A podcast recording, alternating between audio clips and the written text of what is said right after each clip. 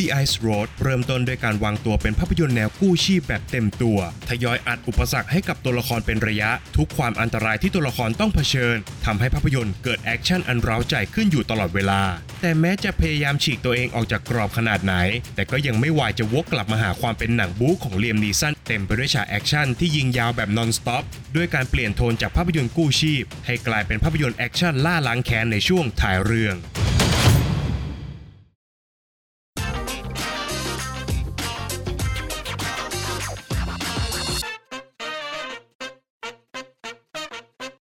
สวัสดีครับ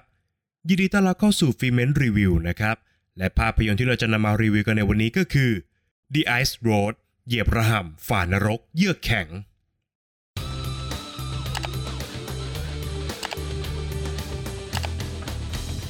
หลังจากการระเบิดของเหมืองเพชรในประเทศแคนาดา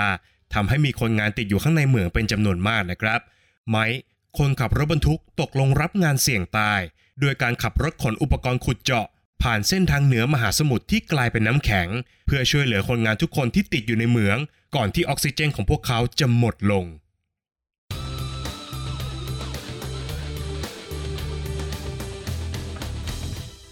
หลังจากวนเวียนอยู่กับการรับบทเป็นอดีตสายลับมือสังหารรวมถึงทุกสายอาชีพที่เชี่ยวชาญการต่อสู้มายาวนานกว่าสิบปีนะครับนักแสดงอย่าง Liam Neeson ก็ได้เปลี่ยนบทบาทของตัวเองแบบจริงๆสักทีกับภาพยนตร์เรื่อง The Ice Road เหยียบระห่ำฝ่านรกเยือกแข็งซึ่งเจ้าตัวนะครับก็ได้สลัดภาพสายลับมากฝีมือมาเป็นคนบ้านนอกที่มีอาชีพเป็นคนขับรถบรรทุกครับนอกจากนี้ภาพยนตร์ยังสามารถมอบความรู้สึกที่แตกต่างจากหนังบู๊ของ Liam Neeson ในยุคหลังได้พอสมควรทีเดียว The Ice Road เริ่มต้นด้วยการวางตัวเป็นภาพยนตร์แนวกู้ชีพแบบเต็มตัวครับกับการนำเสนอภารกิจที่แทบจะเป็นไปไม่ได้ของตัวละครเมื่อเหมืองเพชรแห่งหนึ่งเกิดระเบิดนะครับจนทำให้ชั้นหินเนี่ยถล่มลงมาปิดทางออกจนหมดนะครับและจำเป็นต้องใช้อุปกรณ์ขุดเจาะที่มีน้ำหนักมากถึงสามสิบตันเนื่องจากสถานที่ไม่เอื้ออำนวยนะครับทำให้ไม่สามารถขนส่งอุปกรณ์ดังกล่าวทางอากาศอย่างเร่งด่วนได้หนทางเดียวที่จะช่วยชีวิตคนงานเหมืองให้ทันเวลาก็คือการขนส่งทางภาคพื้นดินด้วยรถบรรทุกบนเส้นทางเหนือแม่น้ำทะเลสาบและมหาสมุทรที่เป็นน้ำแข็งภาพยนตร์มีองค์ประกอบที่น่าสนใจมากมายนะครับโดยเฉพาะกับการนำเสนอปัญหาต่างๆที่พร้อมจะเกิดขึ้นอยู่ตลอดเวลาไม่ว่าจะเป็นน้ำหนักของรถบรรทุกที่มากเกินไปก็พร้อมจะทำให้น้ำแข็งแตกอยู่ทุกเมื่อซึ่งก็เสี่ยงต่ออุบัติเหตุที่อันตรายถึงชีวิตสภาพอากาศอันเลวร้ายและก็คาดเดาไม่ได้หากแดดร้อนเกินไปนะครับก็อาจจะทำให้น้ำแข็งละลายจนไม่อาจรับน้ำหนักรถบรรทุกได้ไหวแต่หากเกิดพายุหิมะก็จะยิ่งทำให้ทัศนวิสัยแย่ลงไปอีกรวมถึงการแข่งขันกับเวลาเมื่อออกซิเจนของคนงานในเหมืองลดน้อยลงอยู่ทุกวินาทีทุกความอันตรายที่กลุ่มตัวละครต้องเผชิญนั้นทำให้ภาพยนตร์เกิดแอคชั่นอันเร้าใจอยู่เป็นระยะรวมถึงยังได้เห็นวิธีการแก้ปัญหาต่างๆของกลุ่มคนขับเมื่อต้องซิ่งรถบรรทุกบนฐานน้ำแข็งซึ่งเป็นอะไรที่แปลกตาและก็ไม่ได้มีให้เห็นบ่อยนะครับนอกจากความระทึกของภารกิจกู้ชีพแล้ว The Ice Roadยังแฝงมุมดราม่าของตัวละครเอาไว้ด้วยเช่นกันนะครับไล่มาตั้งแต่ตัวละครหลักอย่างไมค์ซึ่งต้องดูแลน้องชายอย่างเกอร์ตี้ทหารผ่านศึกจากสงครามอิรักซึ่งป่วยเป็นโรค พี ที เอส ดี แทนทูมือขับรถหญิงที่อาสาทำภารกิจนี้เนื่องจากพี่ชายของเธอเป็นคนงานที่ติดอยู่ในเหมือง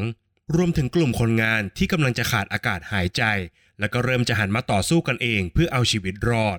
แต่นอกจากประเด็นใหญ่อย่างความสัมพันธ์ระหว่างไมค์และเกิร์ตี้ที่ถูกต่อยอดไปจนจบเรื่องแล้วนะครับประเด็นรองๆของหนังเนี่ยกลับถูกใช้อย่างทิ้งขว้างและไม่เกิดประโยชน์เท่าไหร่นักครับรวมถึงประเด็นอื่นๆนะครับที่ตัวหนังเปิดเอาไว้อย่างไร้เหตุผลเช่นแทนทูกับประเด็นเรื่องเชื้อชาติและการประท้วงเพื่อสิทธิของเธอรวมถึงจิมหัวหน้าทีมที่รู้จักกับคนงานเหมืองทุกคนและเลือกจะนำทีมด้วยความสมัครใจแต่เรื่องราวเหล่านี้นะครับกลับไม่ได้ถูกสานต่อแล้วก็ถูกปล่อยให้เลือนหายไปอย่างน่าเสียดายครับสิ่งที่น่าขำขันก็คือแม้ The Ice Road จะพยายามฉีกตัวเองออกจากกรอบขนาดไหนนะครับแต่ก็ยังไม่วายครับที่จะวกกลับมาหาความเป็นหนังบู๊ของ Liam Neeson อีกครั้งด้วยการเปลี่ยนโทนจากภาพยนตร์กู้ชีพให้กลายมาเป็นภาพยนตร์ล่าล้างแค้นในช่วงถ่ายเรื่องเต็มไปด้วยฉากแอคชั่นยิงยาวแบบนอนสต็อปพร้อมกับพายุหิมะถล่มกองทัพนักฆ่ารับจ้างและวายร้ายหลักของเรื่องที่ตายยากตายเย็นซะเหลือเกินครับแต่แม้จะยิงยาวกว่าสี่สิบนาทีนะครับฉากแอคชั่นของหนังกลับถ่ายทอดออกมาได้ไม่ดีเท่าไหร่นักเนื่องจากต้องอ้างอิงกับคาแรคเตอร์ของตัวละครที่เป็นเพียงคนขับรถบรรทุกไม่มีฝีมือทางการต่อสู้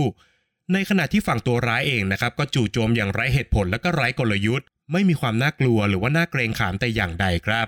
จึงทำให้ทุกอย่างนะครับออกมาดูประดับประเดิดและเทียบไม่ติด กับสถานการณ์คับขันของการขนส่งอุปกรณ์ขุดเจาะในช่วงต้นเรื่องครับอย่างไรก็ดีนะครับภาพยนตร์เรื่อง The Ice Road เหยียบระห่ำฝ่านรกเยือกแข็งเป็นหนังที่ดูสนุกกว่าหนังแอคชั่นของ Liam Neeson ในยุคหลังๆอยู่พอสมควรนะครับการได้เห็น Liam Neeson เปลี่ยนบทบาทบ้างก็สร้างความสดชื่นให้กับผู้ชมได้มากทีเดียวน่าเสียดายครับที่ตัวหนังเนี่ยไม่เลือกจะฉีกแนวไปอย่างสุดทางและก็เลือกจะเดินตามสูตรสำเร็จมากเกินไปสักหน่อยครับอีกหนึ่งจุดสังเกตก็คืองานสร้างของภาพยนตร์ยังมีปัญหาอยู่บ้างนะครับโดยเฉพาะกับงานคอมพิวเตอร์กราฟิกที่คุณภาพยังห่างกับภาพที่ถ่ายทำจริงมากเกินไปสักหน่อยหาก The Ice Road เหยียบระห่ำฝ่านรกเยือกแข็งได้รับทุนสร้างที่สูงกว่านี้นะครับก็น่าจะทำให้ภาพยนตร์สนุกและก็น่าติดตามมากขึ้นตามไปด้วยครับ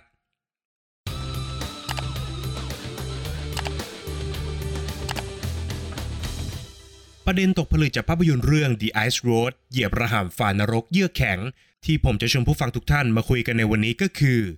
ปัญหาสุขภาพจิตและการรักษาอย่างถูกวิธีแม้ว่าประเด็นนี้จะไม่ได้โดดเด่นหรือว่าเป็นประเด็นหลักของภาพยนตร์นะครับแต่ผมกลับรู้สึกว่ามันเป็นสิ่งที่ควรจะหยิบยกมาพูดถึงเนื่องจากมันสามารถเชื่อมโยงกับชีวิตประจำวันของทุกคนได้เป็นอย่างดีครับ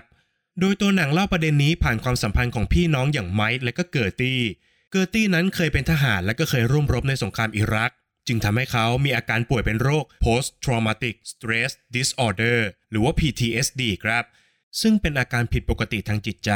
หลังจากผ่านประสบการณ์รุนแรงหรือว่าอันตรายที่สุดในชีวิตโดยมันทำให้เกิร์ตี้ไม่สามารถควบคุมอารมณ์ของตัวเองได้ขาดสมาธิและมีปัญหาด้านการสื่อสารครับจากฮีโร่ในสงครามอิรักกลับตกเป็นเบี้ยล่างของสังคมด้วยสภาวะที่ไม่ปกติของเกิร์ตี้ทำให้เขาใช้ชีวิตอย่างยากลำบากเขามักจะถูกกลั่นแกล้งและก็ถูกรังแกอยู่เสมอแม้ว่าเขาจะมีฝีมือในงานช่างและเชี่ยวชาญในการซ่อมเครื่องยนต์เป็นอย่างมากแต่ก็กลับถูกมองข้ามเพราะบุคลิกที่ผิดแปลกของเขา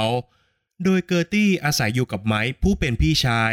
ซึ่งอาการป่วยของเกิร์ตี้ก็กระทบกับชีวิตความเป็นอยู่ของทั้งสองอย่างรุนแรงโดยพวกเขาทั้งคู่ต้องเปลี่ยนงานถึงสิบเอ็ดแห่งนะครับในช่วงระยะเวลาเพียงแค่แปดปีเท่านั้น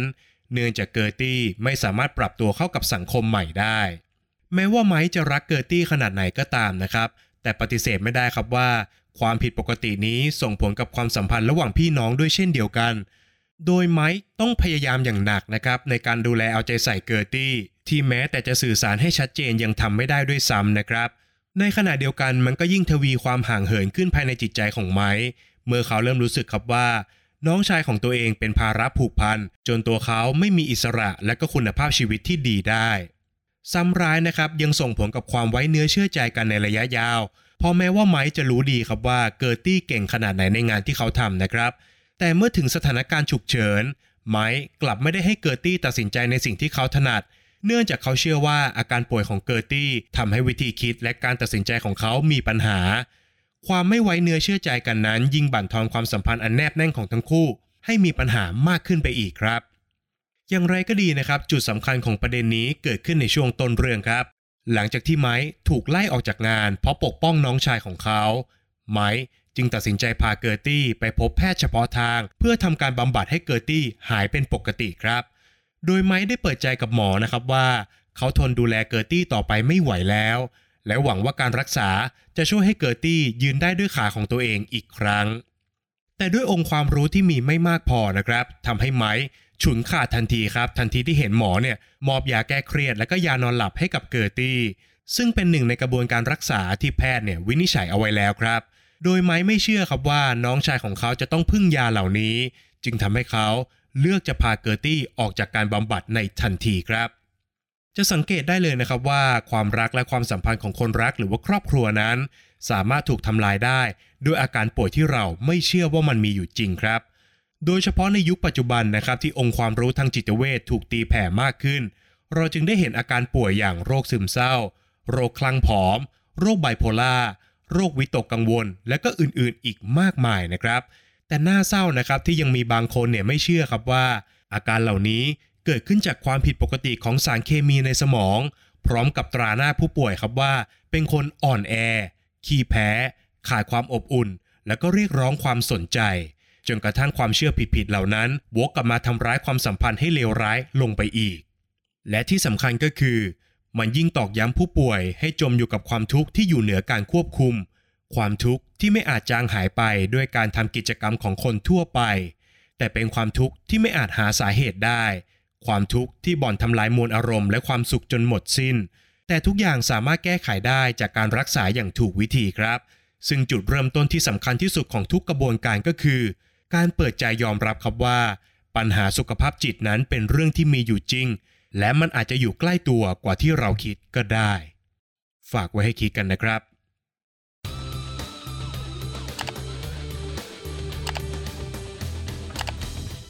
และก็มาถึงช่วงการให้คะแนนของภาพยนตร์กันแล้วนะครับในส่วนของบทภาพยนตร์นั้นผมขอให้ไว้ที่หกคะแนนครับ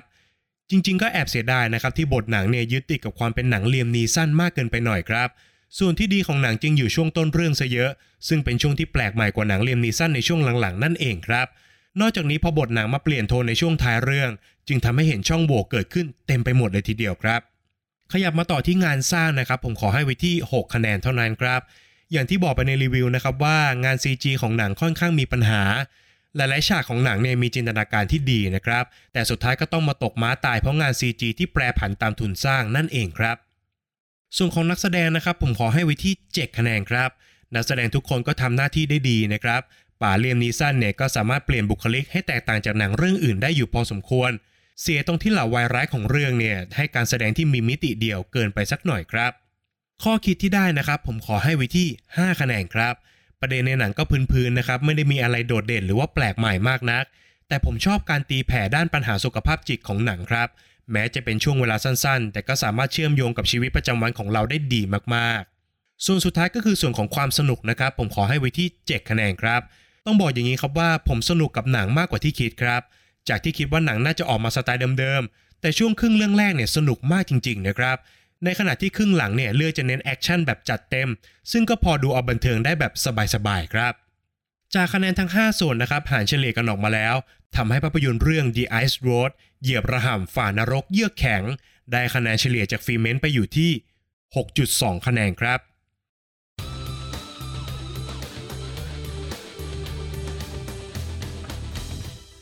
และนี่ก็คือทั้งหมดของฟีเมนต์รีวิวในวันนี้สำหรับภาพยนตร์เรื่อง The Ice Road นะครับภาพยนตร์เรื่องล่าสุดของLiam Neesonก่อนจากกันไปนะครับอย่าลืมกดไลค์กด Subscribe และกดกระดิ่งแจ้งเตือนให้กับฟีเมนต์ในทุกช่องทางด้วยนะครับทั้ง Facebook Apple Podcast Spotify YouTube Channel รวมไปถึงสามารถเข้ามาพูดคุยกันได้ในกลุ่ม Open Chat ทาง ไลน์ ครับโดยทุกท่านสามารถค้นคำว่าฟีเมนต์แล้วก็กดจอยกันเข้ามาได้เลยนะครับสำหรับวันนี้ฟีเมนต์ขอลาไปก่อนสวัสดีครับ